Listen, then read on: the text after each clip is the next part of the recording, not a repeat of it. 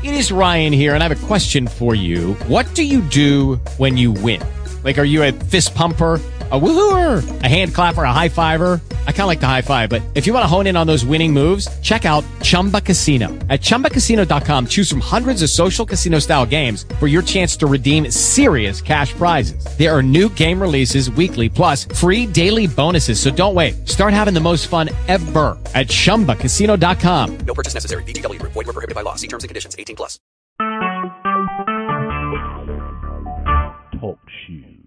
Recorded live. I'm Mara Chawastik. I'm Wayne Gladstone, and this Is Styks and Stones. So Where Words Can Never Hurt You. Hello, everyone. Thanks for joining us again. Uh, we have a wonderful guest tonight, uh, as well as being a writer and co host of the Breakfast Quest podcast. Our guest is a musician in the electro pop band The Qualia, which I hope I'm pronouncing correctly. Lars Casteen. Am I pronouncing The Qualia correctly? You so far, I think you've pronounced everything correctly. Uh, One hundred percent. Yeah. I I will hope that you'll uh, let me know should I mispronounce anything, and certainly not just in relation to you, but just any word that uh, I might say wrong. Um, I usually say about ten or fifteen words wrong per night, but I'm very tired, and on top of that, for some reason, I just poured myself a glass of wine, so I'm aiming for like twenty-five or thirty. So I, you know, I'm super excited to to to keep up on this game. Very excited. good. All right, let's Be our first game. Uh, no. just nothing but games the whole the whole way through. um, so before we even get going, though, I just wanted to pause for a moment and congratulate my co-host Wayne, who finished his third novel last night. I mean, really, not even 24 hours ago. Uh, which uh, I guess will be coming out in the fall now. But congratulations on finally finally finishing that. That's a huge accomplishment. So Thanks. It was uh, due, uh, two extensions, it was due March 1st, and I turned it in at 10.37 p.m. on March 1st. So, Well, that's uh, actually earlier than I think I ever handed anything in that I had to really. I mean, you had like a full 90 minutes there that you could have still Right. go. Well, I did. I did spell check it, rewrite the last part that I wrote, and then send it again at 11:55. So, uh, so that's the case. But I don't want to take any more time on me. Let's talk more about what Lars thinks of me. Lars, Wayne, Wayne, I think you're great. Uh, you know, Oscar Wilde once said that books are never finished; they're merely abandoned. And so, I congratulate you on abandoning your book within these last 24 hours. you know, J.D. Salinger once said that uh, novels grow in the dark. Mara, do you have a book quote around the room? Um. Uh. Uh. Yeah. You know, I'm, and I should just be able to just come up with something that I would make up that sounded like a book quote right now. But uh did I mention the wine and the exhaustion? So no would be my answer. I, I got nothing. I got nothing. But those two Oh, are I great wanna- guys. I want to jump into the Lars Casteen story, and usually Mara does the first uh, the first question, but I'm going to shake things up, uh, and I'm going to do that. Which is, um, we ask people, you know, what's the earliest they remember doing doing their art and uh, art broadly, whether we talk to actors or writers or singers, musicians. And you said that when you were a kid, your music teacher would have you sing for the class. Yeah, this is not something that I totally remember. This is like when I was in college, a friend of mine from elementary school uh Mhm. accused me of like hijacking the cl- the our music class in elementary school and like claiming more attention for myself than was due by forcing the music teacher to stand me up and and let me sing, which I don't remember any part of. So Oh, you don't remember I any love- of it? no, but I love that he held on oh. to that for like ten years. That he was oh, just Oh, like yeah. fuming until he finally got the chance to be like, "That was my time. I had a music question, had my hand up the whole class, nothing. You were just Wow, singing." I was really interested in that story. So could you like call him up and patch him in, maybe? Yeah, yeah, yeah, absolutely, absolutely. Um, the, the the part of it that stands out that that story that stands out for me is like uh mainly a feeling of shame that that's like a thing that would have happened, but it's something Why? that's totally plausible. Like I, I I do love singing and I've always loved singing, so I believe that that's something that I would have done. Um, Yeah, but so if your teacher made you though. Oh, but it would have taken so little to to force me to do that. Like, Oh, I. I. So, like, could anyone sing me, me, me, me, me? And Yeah. then, like, little Lars belts out. So what kind of stuff are we talking about? Like, what kind of, like, what kind of songs? I don't You know. I mean, I but guess- like, like, like assigned songs that the whole class was going to sing, but you were going to sing it first to show people how to do it. Yeah, I think that's basically what it was. Wow, Yeah. wow. You know, that's the weird Yeah. thing too. You know, singing is not like other. You know, usually everyone knows how to do it. They just don't do it as well. but they get the concept. They don't really need a demo of it. Can you remind I us don't- how you open your mouth and you know breathe out and all of those things instead of just choking on air randomly? Yeah, that makes Yeah. sense. I don't know Mm. what anybody was meant to get out of it. I don't know what my teacher got out of it. I don't think I got much out of it. I don't know what my classmates got out of it. The You know, important thing is that you took that memory and buried it somewhere deep down dark where you didn't ever have to be troubled by it again. Oh yeah, that and that's something that I'm excellent at. I like barely remember anything. So let me let me um let me ask you a question which I might be making more of. I might be reading a little bit between the lines uh, of your answers. But um I mean you have a full time job that like my full time job we're not gonna talk about, but we also spend a lot of time um, you know, doing our artistic endeavors.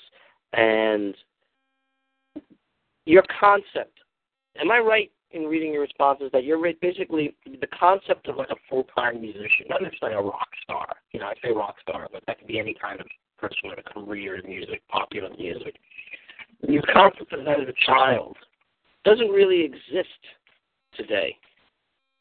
I mean, in the sense that people, when you were you and I were kids, I mean, I'm older than you, but still, when you were a kid, like releasing an album was similar like releasing a movie, releasing a book. You know, they were they were periodic works of art that came out. You could be like an auteur, Right. and you know, the, the album. Not that it's dead, not that people don't make albums, but that that kind of artistic expression is more limited, and that business model is much more limited.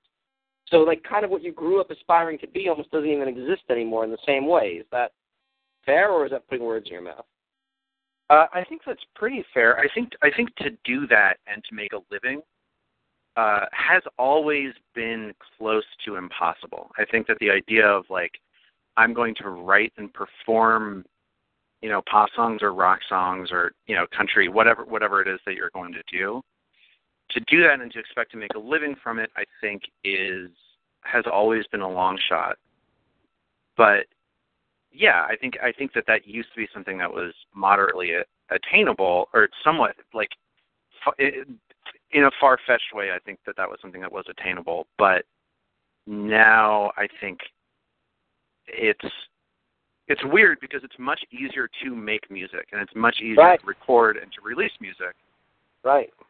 So it's like the if you're relying on the mystique of like the singular artistic statement and the the album as like a a a, a big deal that should have some sort of cultural weight behind it, like that thing is gone. That thing is done. Yeah. Right. Right. Right. But but you know, um I think if I'm not what not that you don't you guys it's it's really the crafting of music, right? That draw you to it, the creating of music, the studio time. I mean not that you don't enjoy performing your music. I know that you would get up and sing it in front of a class that dropped the hat. But oh yeah, yeah. but it's not like you want to be like in some sort of jam band and tour America like for the next five years of your life. That's not a goal. It's an aim. You wouldn't even be happy doing that, would you?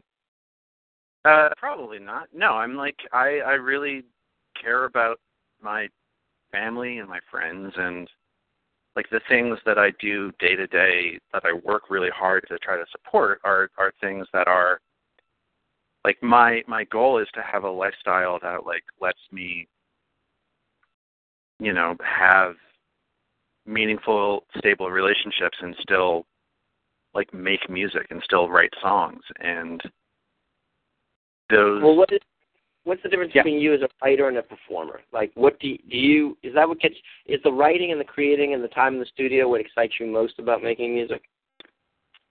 Uh, yeah, I think that that's I think that that's reasonable. I I think that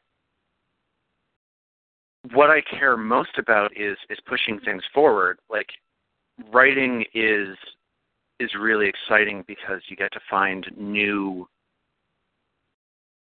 you know new things to say new ways new new sounds that you can make new melodies that you can put together and you can find everything else that supports those things and you can make something distinctive that's new uh, that people can connect to whereas performing is is more about feeling the energy of of like a a room full of people and and and channeling that and making something Mhm. beautiful out of that and i think that that's great too but but that's not something that i can do day in day out my day in Right. day out involvement with creative work is more about like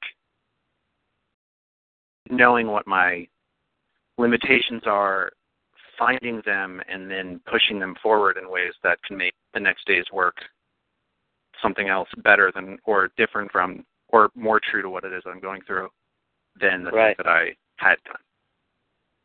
Right. Well, you know, I wanna- go ahead. All right, Kim. Yeah, well, I was going to completely just jump back because you know we usually do kind of go sort of a bit chronologically, and we've sort of moved on ahead. But I just wanted to ask, um, going back to when you were young and interested in music and singing for your class, who, what musicians were inspiring you? What were you listening to? What made you go, yeah, no, this is what I want to do?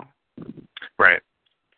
Um my brother was is really influential on me. He uh he is actually my half brother. He's 10 years older than I am and uh basically when I was something like 5 or so, I was living in Connecticut and he moved to uh to Connecticut from where his mother was living in Virginia.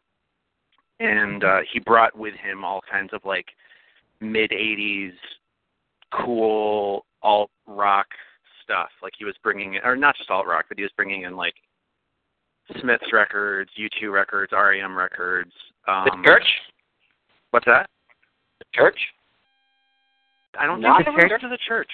I don't. No, he was like uh The church are- aren't they like a little? They're a little darker than than that, aren't they? Yeah, a little. Well, you know, 1986 was their biggest album with Under the Milky Way, and uh, oh yeah, right, right, right. No, so Um, they're, they're kind of there. They're kind of in there. They're Australian. See, that was the Yeah, problem.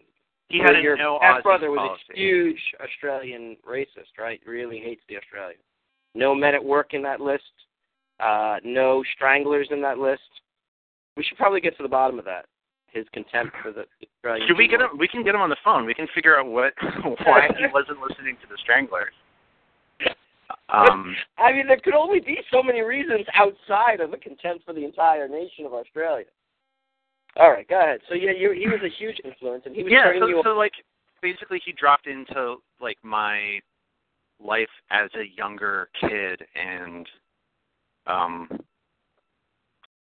just sort of loaded onto me his like mid teenage taste in music right. and you know that was like a it was a really uh profound i think moment for me where i'd always i think i think i've always been a musical person like i think from the very like m- my youngest days i think i've always enjoyed like if my parents were playing classical music like i would sing along with the music that they were playing and i would i could like just very innately i think connect to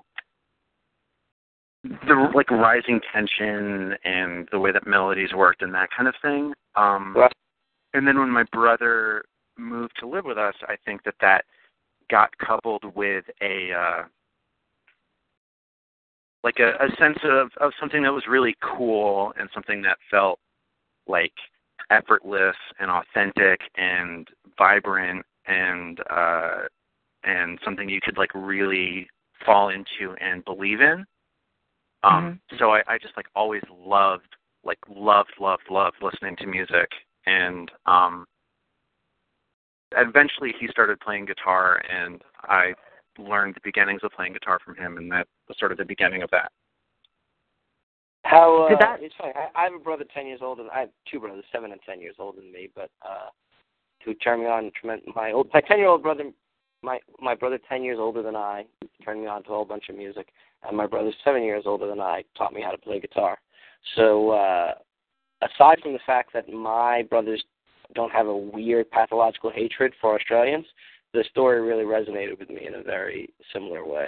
I, You I, don't. Your your brothers may be harboring an anti-Australian agenda that they just haven't felt comfortable talking. Or some other country. Well, you know I mean, it may I- not I be can't Australia, but my my my you know I think my brother Doug has no Australian music, and I think my brother Cliff is probably limited to. uh He does have a Stranglers album, the one with "There's Always the Sun," the whatever album that one is. That was their biggest one in America. No Midnight Oil in my family. How about you? Your Hmm. brother probably hates Midnight Oil. Um, I don't know if he does. Uh, I think Midnight Oil is great, though. Like I, at a certain point, I think he his taste in music radically changed. He became like super bluegrass guy at a certain point. Really? Yeah, when he was in his like early twenties, um, he uh, let's just talk about my brother for a while. He uh, he graduated from like a writing pro- program and immediately started doing woodworking in Virginia, and uh, also Well, fell he got no into choice then. Bluegrass. yeah, no, the bluegrass was inevitable. I mean, Yeah. the writers program and then woodworking, like that. There, he literally was not permitted to listen to anything but that. That, that was it. yeah. You sealed that. really, you really. Once you get those first two points, you could probably fill in a lot of like make a lot of correct predictions. Yeah. And yeah. He's a registered I've got some uh, beard he's thoughts an independent. He's a registered independent. He uh he brings his own bag when he goes shopping. What else can we Yeah. can we get? Yeah. yeah, he keeps a handkerchief tied to the end of a stick. Yeah, Practical, and, and I really. think he, he like deeply, deeply fell out of those like sort of '80s cool, you know, alt radio things. And I've like kind, I've kind of followed him a little bit. Where if I hear The Cure, I'm like, I will change. I will throw a rock at the radio. I like don't want to hear The Cure basically ever. you could just turn Um, the radio off. I mean, just so you know. I, I just Wait a minute. you Wait a minute. Wait a Wait, wait, minute. I, I didn't want to didn't want to blow your world there, but uh, know, yeah, that's, like- that's another option. You know, if I hear the Cure, I just want to find the closest Australian and just beat him to death. Oh wait. Uh, that's just a normal reaction. I just really. wait, wait, you know what? I uh I think we I, before we leave this topic, I don't know if this happened to you. So because my older brothers were so instrumental into turning me on to like Beatles, Floyd, Bowie. Like in my first taste of I found very few things on my own unless they came out my era. Everything that was earlier than I I was already exposed to. But uh, Right. did you ever like find something that you loved and then go to your brother and be like, "Why the hell didn't you tell me about this? I could have been enjoying this for the last ten years." Did that ever happen to you? If it if it did happen, it maybe would have happened with David Bowie, which he's not a big fan of. Uh, Um, he uh he is he's able to be effortlessly dismissive of things that he doesn't think matter or are worth paying attention to. So if I had done something like that, I feel like I immediately would have been overcome with some sort of self-loathing and would have had to abandon the conversation. You know, it's funny. I think I figured out what his Bowie hatred is because Bowie broke big in '83 with Let's Dance, filmed in Australia. It all comes full circle. I need Oh. to confront my brother about this. This is a really ugly side of my family that I feel like really ugly side. Really ugly. But I think it's time for our uh, first game. Am I right, Mara? Is it time for our first game? It can definitely be time for our first game. In fact, we we were talking so much we even passed our normal time for our first game. So here we go. We're going to do our first game. So Lars, this is it's very very easy. Um, no problem. You're gonna nail it.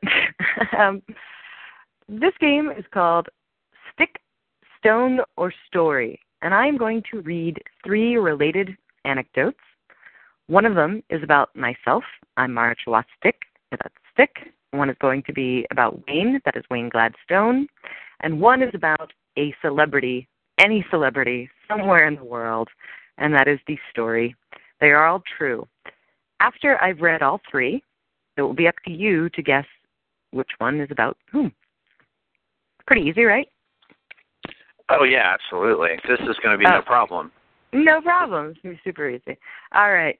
here we go. Uh, Wayne, do you do you want to do your uh, your announcer voice on? the Oh the my God! Yeah, we we really we really fell out of this. It's been a Uh, long time. you know, been a I long have time. to say we we're getting back into the swing now. Like in the last month when I was cramming for the for the novel, I was absent a lot, and then I had business trips, and we really got out of practice, and we're rusty. And uh, Joe Berkowitz paid the price for us sucking so bad at doing a podcast. We're ha- last week. We're halfway out of the woods now, and it used to go like clockwork because I didn't. Can I slow it down? Can I slow it down for one more one more second? Yes. Yeah.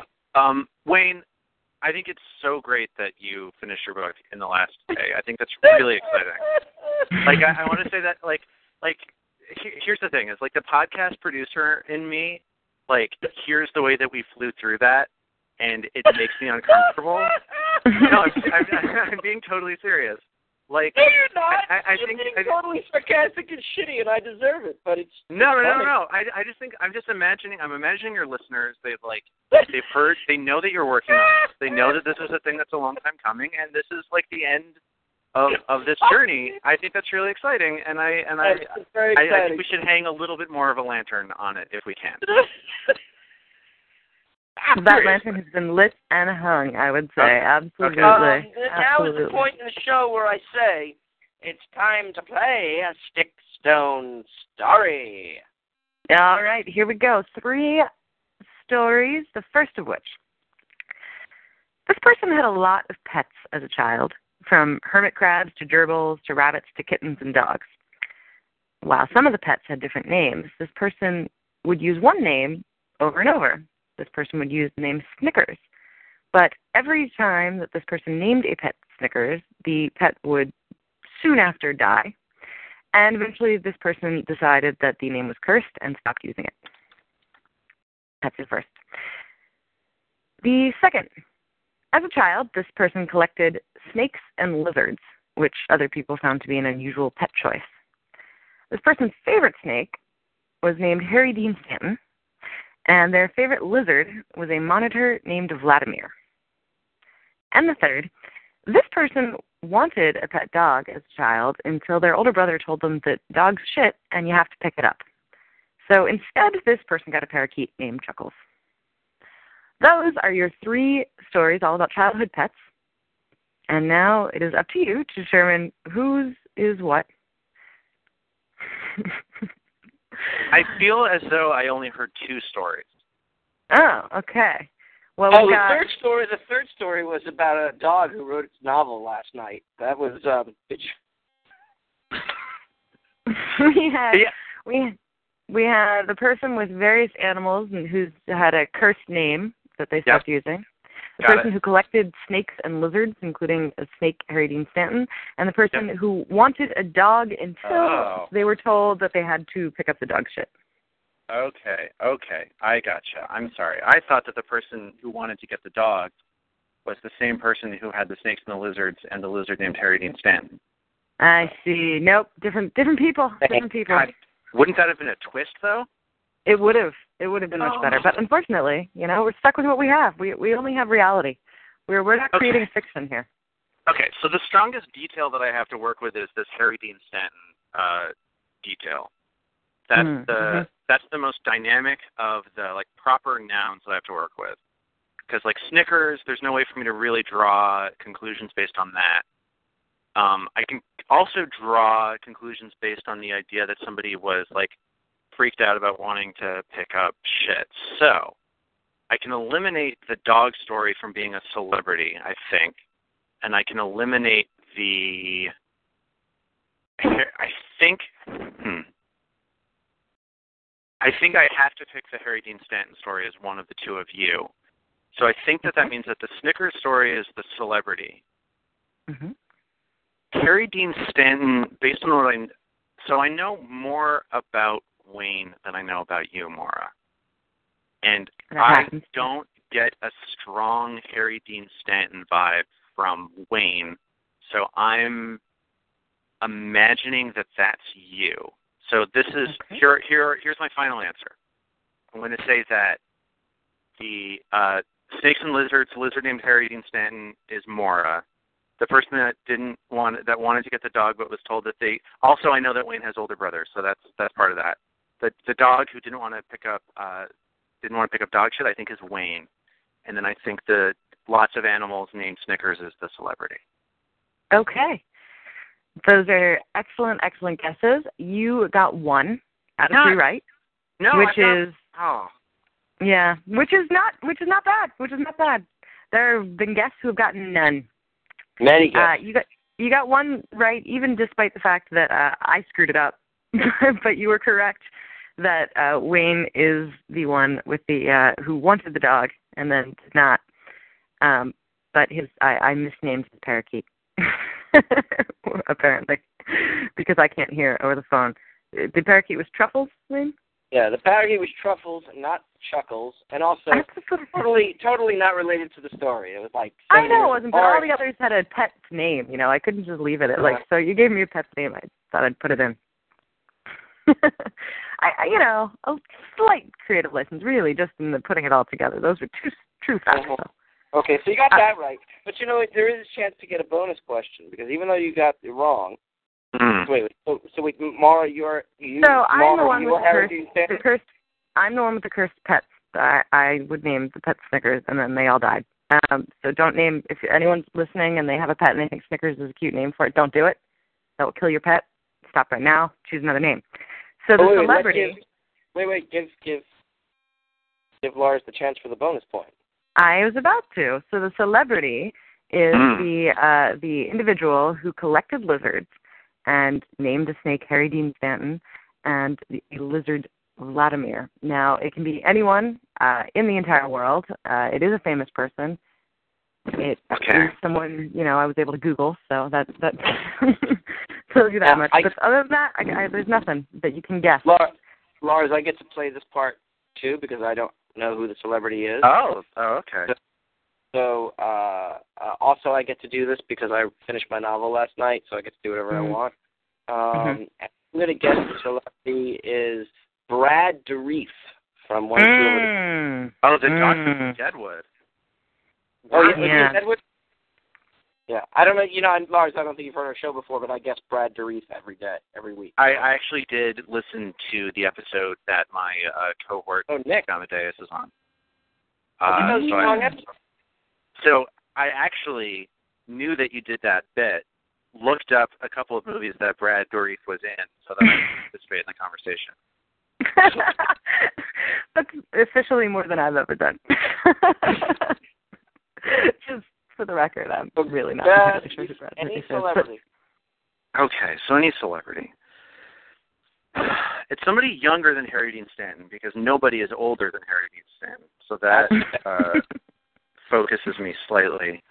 Mhm, yeah. Gosh, um, it should be somebody with a fascination for the macabre, maybe snakes and Mhm. lizards. Mhm. yeah. Um. So now I'm getting messed up because I I can't get the scene from uh, Bad Lieutenant Port of Call, New Orleans, where Nicolas Cage is freaking out about a lizard out of my head. Um. So I'm being drawn inexorably towards picking Nicolas Cage, Mhm. even though Mhm. he's he's way too classic a guy. He would name it he would name his lizard Elvis. He wouldn't name it Harry Dean Stanton. I, I So bet he did be- have, yeah, something named Elvis. Gosh, so it's That's, that's a good Another- guess. I would go with that. you you just want to keep this game going, and I want to spend the next half hour just naming weird celebrities. I'm going to go with, um, I think, oh, man, I'm going to guess Rachel McAdams. Wow, That- out of that is like- nowhere. Yeah, that was such a left turn there. I- such I a had left this- turn. I, I think that she has that kind of thing going on, though. Yeah, sort of a under the radar. Well, you actually should have gone a little more obvious. You were on the right path, and in fact, Oh, I no. feel as though if you kept on the right path and made the turn that you had, you would have ended up at Angelina Jolie, which would have been the correct answer. Uh, Oh, yeah, right, right, right. Mm, Sure. yeah, yeah. But it was I, I liked I liked the thought processes we saw at uh, play there. I thought there, that was some solid logic, and uh, and really bizarre ending with uh, Rachel McAdams. But still, thank you very much for playing. Uh, you've made it through one game with one point. Not bad, not bad at all. Um, so now we uh, are going to move on to talking about you again. Oh, And yeah, I yeah. think, as uh, as Wayne mentioned, you have a full time job that is not necessarily within the music industry, but I was kind of interested in. I mean, you seem like you are very uh, disciplined in doing music. You get up at what time every day and start working? Uh, I get up. I get up around 5:45 every day. just to play music and to get that in. Yeah. Yeah. Sure. Um, I also have to walk my dog. I would get up at six o'clock, but I have to get up to walk my dog, which takes about half an hour. So I wind up at around a six twenty, six thirty start time every day. And then how long are you putting in doing music every morning? Uh, usually around two and a half hours. Wow. Wow. Do you feel like that makes your day better? Like if you if you don't do it for some reason, if you skip, if you just you know you're you're tired, you sleep in or whatever, do you feel like the rest of your day is kind of off? Oh yeah, absolutely. The the reason I started doing it is not because I like love getting up that early in the morning. Like my natural clock is that I'm asleep by like 3 a.m. and up around 11. Like that's if I if I had no other commitments, that's what I would be doing. But my wife is a teacher, and she has to leave the house at like seven ish. So there was Oh, so she a just hates period you. of time. What's that? She just hates you. you're just kind of getting up when you want and doing music, and she's like rushing to get ready and get out the door and deal with a bunch of, I'm assuming kids, um, as opposed to like teaching at a college. But uh, yeah, she's uh, yeah. she's teaching sixth and, and eighth grade. Oh, um, yeah. yeah. I mean, but I do she walk doesn't the- hate you. I would hate you. Go on. I walk the, I walk the dog for her. I keep her from having to get up. You know, I I chip in. I do my well. well, Okay, here's here's why she doesn't hate me. Is that uh there was a period of time after she started that schedule when I was like doing what I would naturally do. So I need to I could get up at like 8:50 and get to work on time if I if I had to. Mhm. So I was staying up to, you know, w- one in the morning or later working on stuff and uh getting up when it was a natural time for me. And it's just like that means that there's a because she has to get up so early, that means that there's a two and a half hour chunk of time where she's asleep and I'm just like dorking around in you know, in the dark. And then there's a period of time in the morning when she's awake and I'm just like a sleeping bum. So you know, in order for us to be on a schedule that made sense with each other, like I kind of had to push myself to to get stuff done in the morning. And to answer Wayne's question, like yes, absolutely. The the feeling of working a, a full I mean every I mean everybody who is trying to do something creative, I think knows the feeling that doing a full day's work and then saying and now I'm going to do what's important to me is like you're going to you're going to lose that fight a large percentage of the time. And which isn't to say that I win my fight every day. You know, there are plenty of days when instead of working on the thing I need to be working on, I just, you know, practice, you know, scales or whatever for 50 minutes and watch a pro wrestling show. Like that happens. Um, but yeah, it's front loading your day with things that are important to you is something that's really difficult and takes discipline. But the alternative that like, I feel like I'm always I, with on any other schedule, I would always be feeling like I was behind on the things that I cared about, and and inverting that has kind of changed that around for me. That's great. I mean, that's really actually very admirable. I, I feel like most um, most of the things that I hear from people who are juggling creativity uh, with paying bills, uh, the a lot of the most successful ones seem to be the ones who get up first thing and do it, which always sounds kind of impossible to me. Well, I am not one of the more successful ones. I just want to get that out of the way. like, what I may have in common with those people is just that I get up early. Like, I would not, I would not call myself one of the successful ones. You know, if you let But- the dog run away, you get like an extra like thirty, forty-five minutes of uh, guitar playing every day. Just Wow. throwing that out there. I'm just trying to maximize Wow. your. You also don't have to pick up any shit any anymore. You Right. know, I don't know if you Also, saw you don't have that to career, pick up but uh, there's Then you there's have to some worry benefits about like fecal matter on your Martin. You know.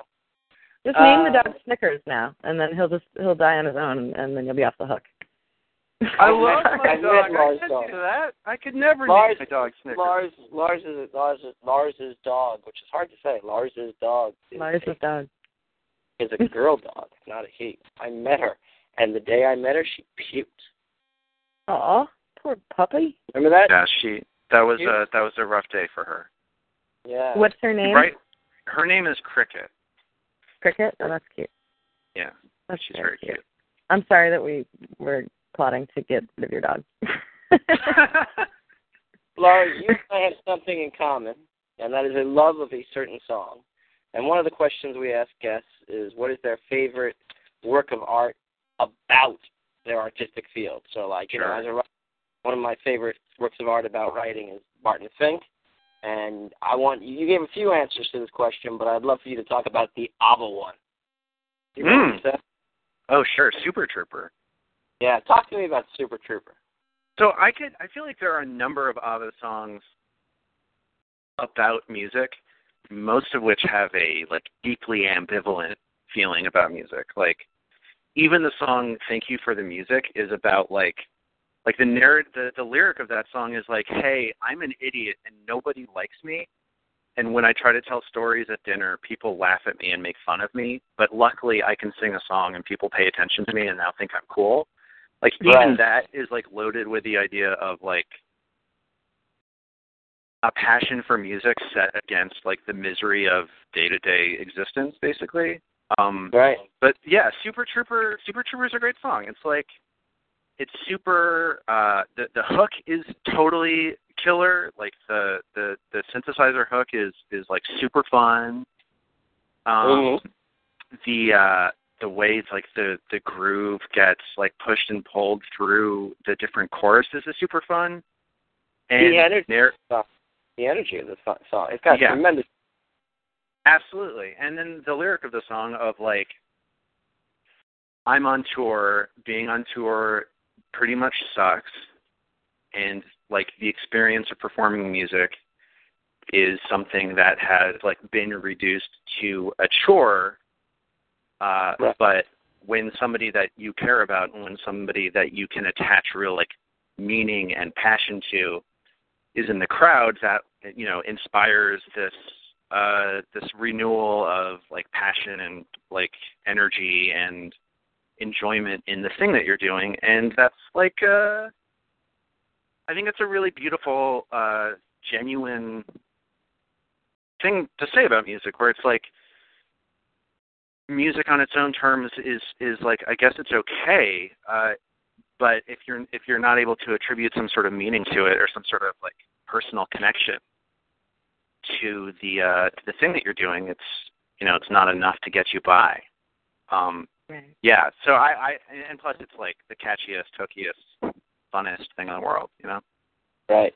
Right. Okay. So now I'm going to tell you we're in. We got the last leg of the show. We've done two thirds of the show. Feeling good. Uh, and uh, I'm going to tell you how the last leg is going to play out. To play another game. Mhm. talk a little bit about the qualia. We're to talk Okay. a little bit about uh, your podcast, and then we're going to close out the show. So that's that's the last. Somewhere in there, I'm going to mention that I finished my third novel. Somewhere, but I'm not sure where. This didn't count. I'm just saying it's going to happen.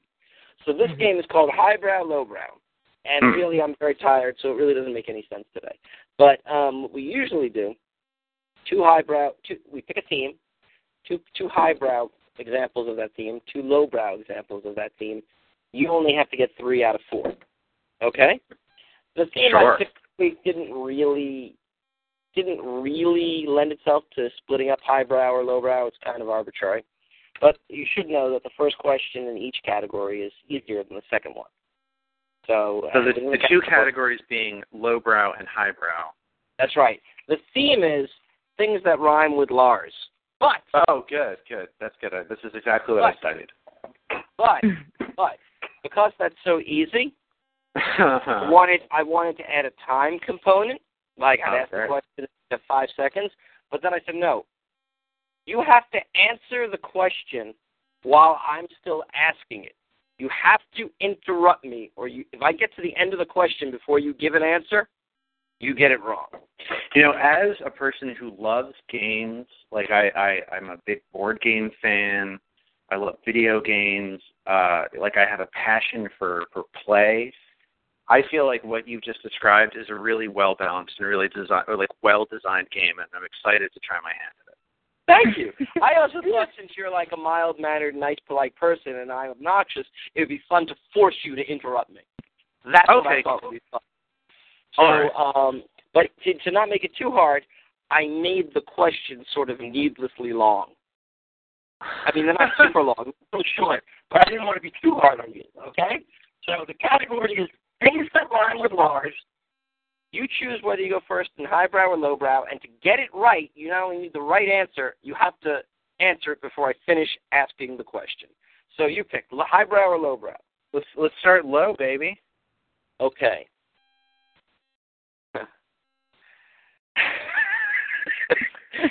Wow. Sing, okay, things that rhyme with Lars, lowbrow. Singer songwriter Moby had a hit. I'm so tired. The sentence makes no sense, and I can't read it. Singer songwriter Moby had a hit with this word that rhymes with Lars in the title. And in this song, he claimed this is that we were all made out of this Stars. We're all we are all made out of stars. We are all made Oh, out of stars. Nice. very good. Nice. Well done. Stars. Stars. Okay. Stars. We are all made of stars. Very good. Highbrow, lowbrow, things that rhyme with Lars. Wait, was that lowbrow or highbrow? That was low, but it's really Okay. arbitrary this week. But that was low. Okay, get it. Got it. Okay, so I'm gonna have to get three of these four. So eventually, I'm gonna have to do the more difficult of one of these two categories. Yeah, but it's all kind of bullshit. Really so I feel like I should do lowbrow again. Okay. Yeah, I think so too. I think actually this even the harder lowbrow is easier than the, the other ones. All right. Ready? Oh yeah, I'm ready. Candy-O, just what I needed. You might think, and The Cars. why? There you go. Nice. Are Nice. just a handful of hits from his '80s pop band fronted by singer-songwriter Ric Ocasek. Okay, so you got it. You're two for two. You only have to get one of the next two questions right, and I have to tell you, I think they're a little harder than the first two, but I think you'll do fine. My brother hates the cars. By the way, I should just maybe to to tie up Really? on that story. Yeah, But I would think Yeah. you, I would think you love the cars. I love them. I love the Yeah. cars. Yeah, it's hard That, not uh, to love. That that country guitar part in uh Best Friend's Girl that comes out at the end of the chorus. Oh. Are you kidding me? Take that one straight to the bank. he's like incredibly Elliot Eastwood. Is that his name? I I think know. Elliot Eastwood. Yeah, Elliot Eastwood is the guitarist for the Cars.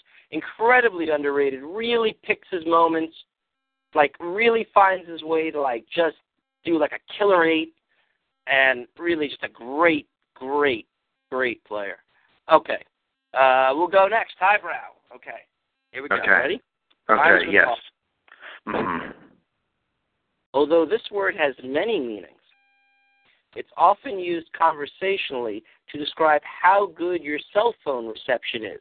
Meaning Bars. How many bars you have? Nice. There you That's go. not You true. won. You won. Man, I won. Let's just get to the next one, which is which is a little bit forced, but you don't. You've already won. But this is just for extra points. Okay. Okay. Okay. Okay.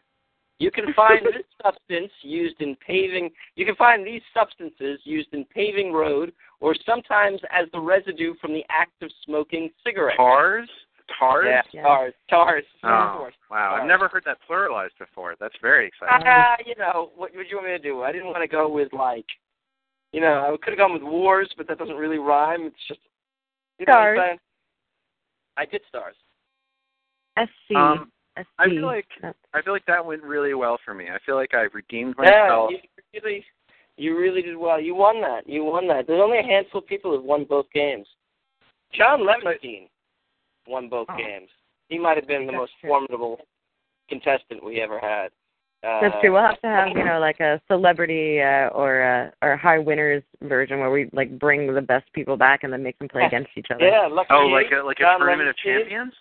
Yes, the Yeah. tournament of champions. Thank you. That is exactly what I was not able to come up with. No, no, no. I'm sorry. I didn't mean to correct you. I I no, I'm I just- wanted you to. I, I, that I'm was, so was enthusiastic about this the idea. word that was out of my reach.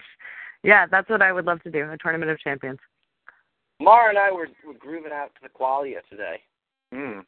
were both uh, listening to uh, your music, and uh, um, I'm gonna, you know, it's funny because you gave us two examples, and I listened to both, and they're very dissimilar from each other. Uh, oh, what did I send you? Sent me. I don't even um, remember.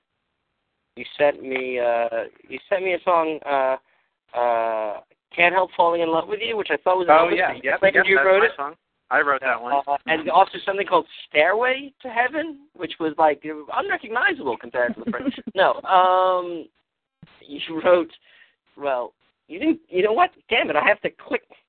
no, I, I, I I'm, First- I'm looking it up. I don't remember know. the name of it. I know, it's I know called what I Guess sent. I Lied. Guess I know I what Yeah, I Lied. was just thinking. Yes, yes, yes, yes, yeah. And you sent us uh, uh, That That baby. the Baby. And those Yeah. two songs have really nothing to do with each other. So I'm going to name for you Hmm. an influence that I, I an influence I hear on Oh. Guess I Lied. And Okay. you can, this is I'm sort of making everything a game now since it's been so fun. I I'm love gonna, games. I'm going to name an influence, and you'll tell me whether or not, in response, you think I'm an idiot or a Mhm. fucking idiot.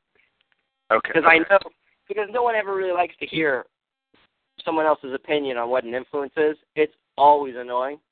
Sure. But those are your choices: idiot or fucking idiot. okay. I listened- okay. Yes, I lied. Yeah. And I said, what? I can hear a little oingo boingo in here. Um, I think that's interesting. I don't think you're an idiot. I've never really listened to Oingo Boingo, but uh, I, I'll take it. I will Yeah, totally I- take it. I, I think if you listen to a little oingo boingo, you know Danny Elfman's old band, you'll you'll Sure. say I, I I think Gladstone's only an idiot, not a fucking idiot. And then uh this one's you're gonna call me a fucking idiot, bro. You ready? Okay. Yeah. And then the other one, and this was a less of an influence. This is kind of a superficial. Wayne, are you going to say your college band? I just feel Yeah, like that's what's I'm- coming, and I want to. No, no, no. Okay, I, I, right. a Just little wanted bit to of preempt a, that. I thought there was just a little bit of an Elliott Smith vibe on the second song, Sure. but that was- yeah. Yeah. Yeah. more superficial way. Yeah. Uh, it's like a quiet, sort of contemplative. with little Thanks. chorus vocal and quiet vocal. Yeah. Sure.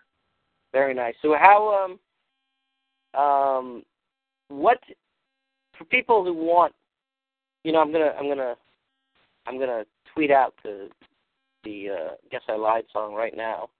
But Sure. to give people a little taste of it, a little taste of the qualia. But for Sure. people who want to get more of the qualia, Yeah. what should they do? Uh, if they go to the Qualia, T H E Q U A L I A dot Uh-huh. bandcamp dot com, the the uh, the two records and the EP that I've put out so far are up there. Uh, eventually, I'll get around to figuring out how to release this other record that I did, um, and that'll be there too. But uh, I think Bandcamp is a not a bad place to start.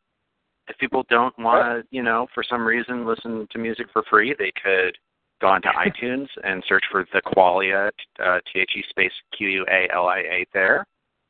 Um, All right. Yeah, those are probably the best spots. Can I ask a completely like not related to music question? But what? Where did the name come from? The Qualia. Um, it's like a, it's not a, I don't, it's not a great band name because it's a thing that like people say it and then they're like, did I pronounce that correctly? And then they don't know what it, it's not a great band name.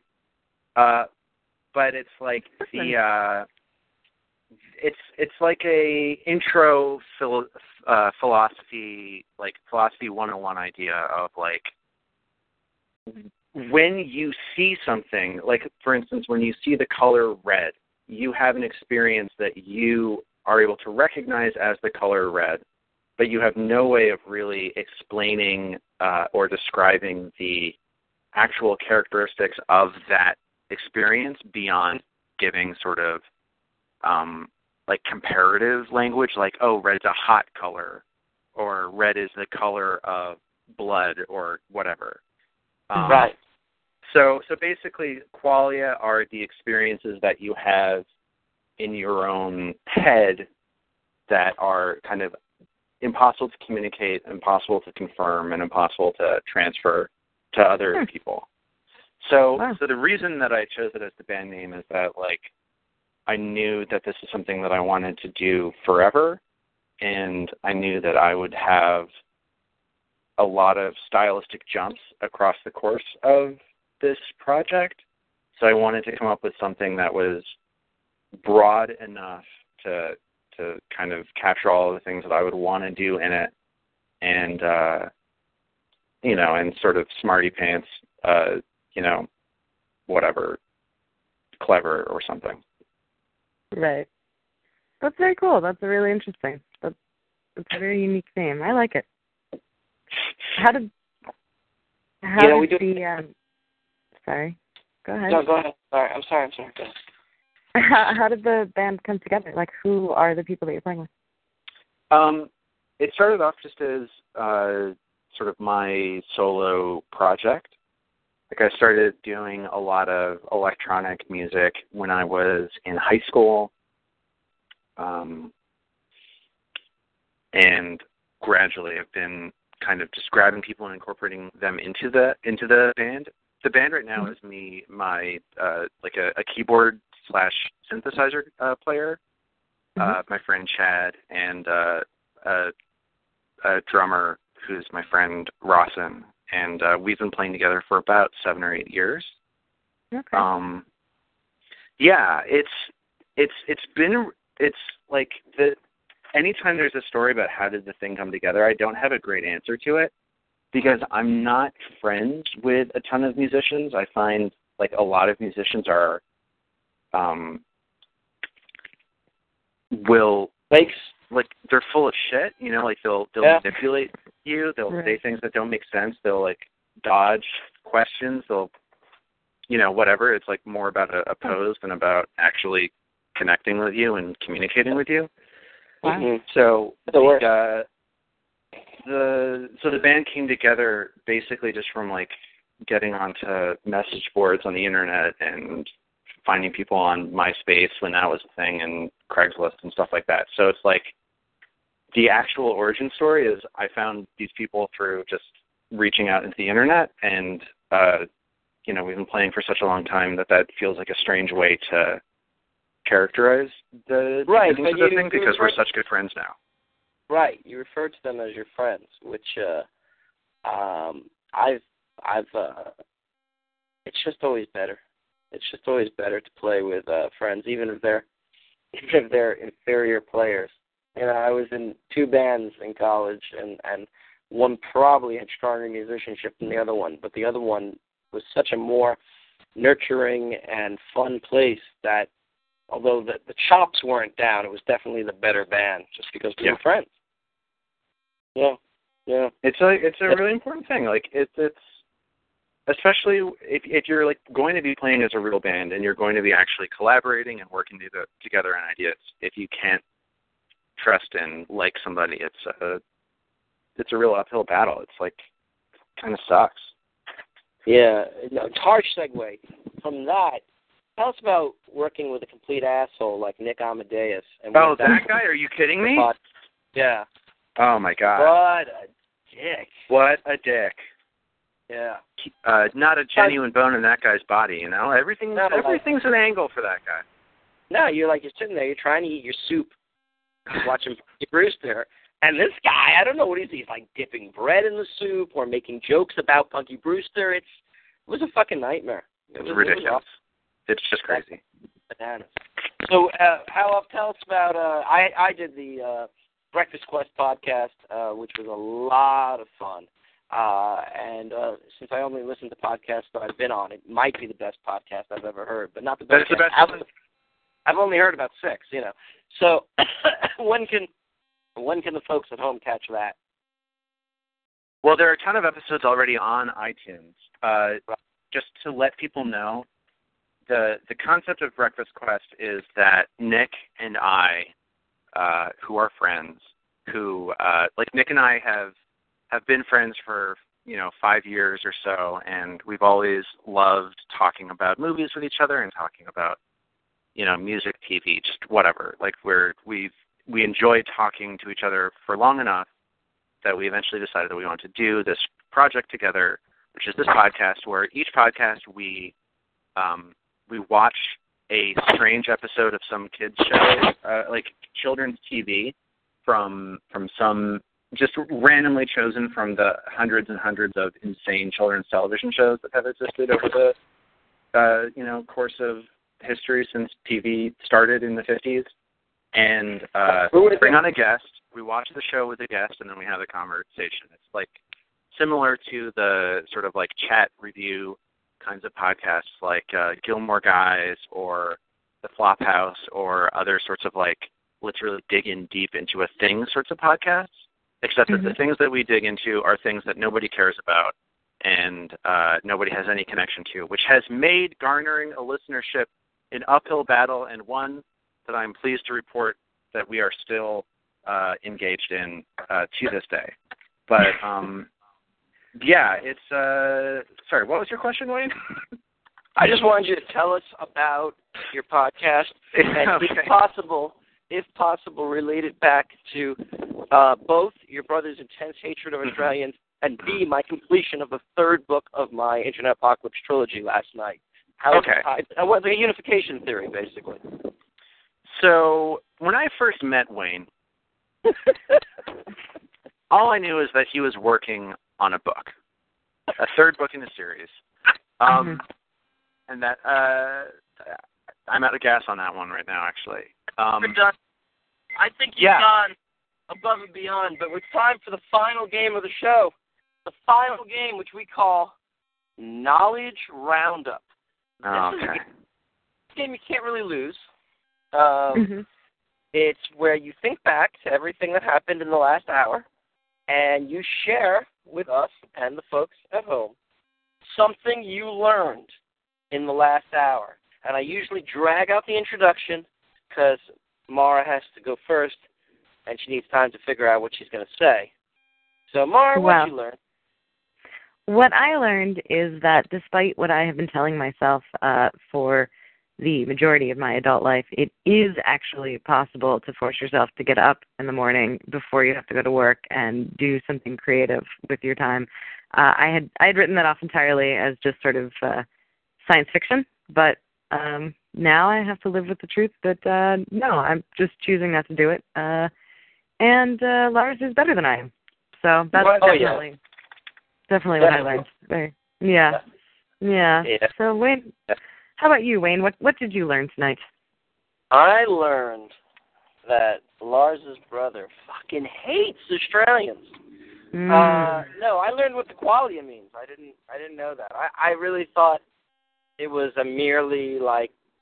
I just thought you picked nice sounds because it does sound nice. It does feel good in the mouth. It's nice to say, and your mouth feels good after you say it. So I didn't. It didn't even occur to me it was a real word that had meaning. I feel I like like- that's how I should describe what that word means from now on. I should say it feels good to say it. When you're done saying it, your mouth feels good, and then just leave the Yeah, room. it's the qualia. It's the qualia. Yeah, yeah. It's it's the last sound an Australian makes before plunging down. that actually makes a lot of sense. Yeah, And that actually sounds very like an Crikey! outback cry for help. Qualia! And what did you learn, Lars? Other Um, than I'm on the show twice. I learned that on March 1st, 2016, Wayne Gladstone completed the writing of Reports on the Internet Apocalypse, Woo! available fall 2016. November. November, now I learned another thing. Can't stop learning. You know, You're- learning is easy when it's about a subject you care about. And so, you know. Thank Right. you, Lars.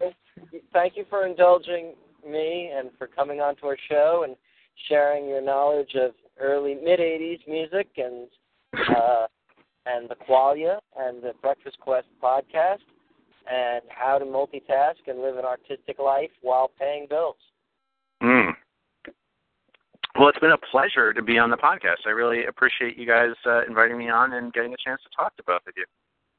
We were very happy to have you. We're glad you said yes coming on our show and um and for everyone listening, please go check out the Qualia, their music and uh if you're listening to one other podcast other than this one, definitely make it the Breakfast Quest. And thank you everyone for listening to us tonight on Styks and Stones and you will hear from us again next week. Have a good night. Hey guys, it is Ryan. I'm not sure if you know this about me, but I'm a bit of a fun fanatic when I can. I like to work, but I like fun too. It's a thing. And now the truth is out there. I can tell you about my favorite place to have fun. Chumba Casino. They have hundreds of social casino style games to choose from with new games released each week. You can play for free anytime, anywhere. And each day brings a new chance to collect daily bonuses. So join me in the fun. Sign up now at chumbacasino.com. No purchase necessary. Group. Void were prohibited by law. See terms and conditions. 18 plus.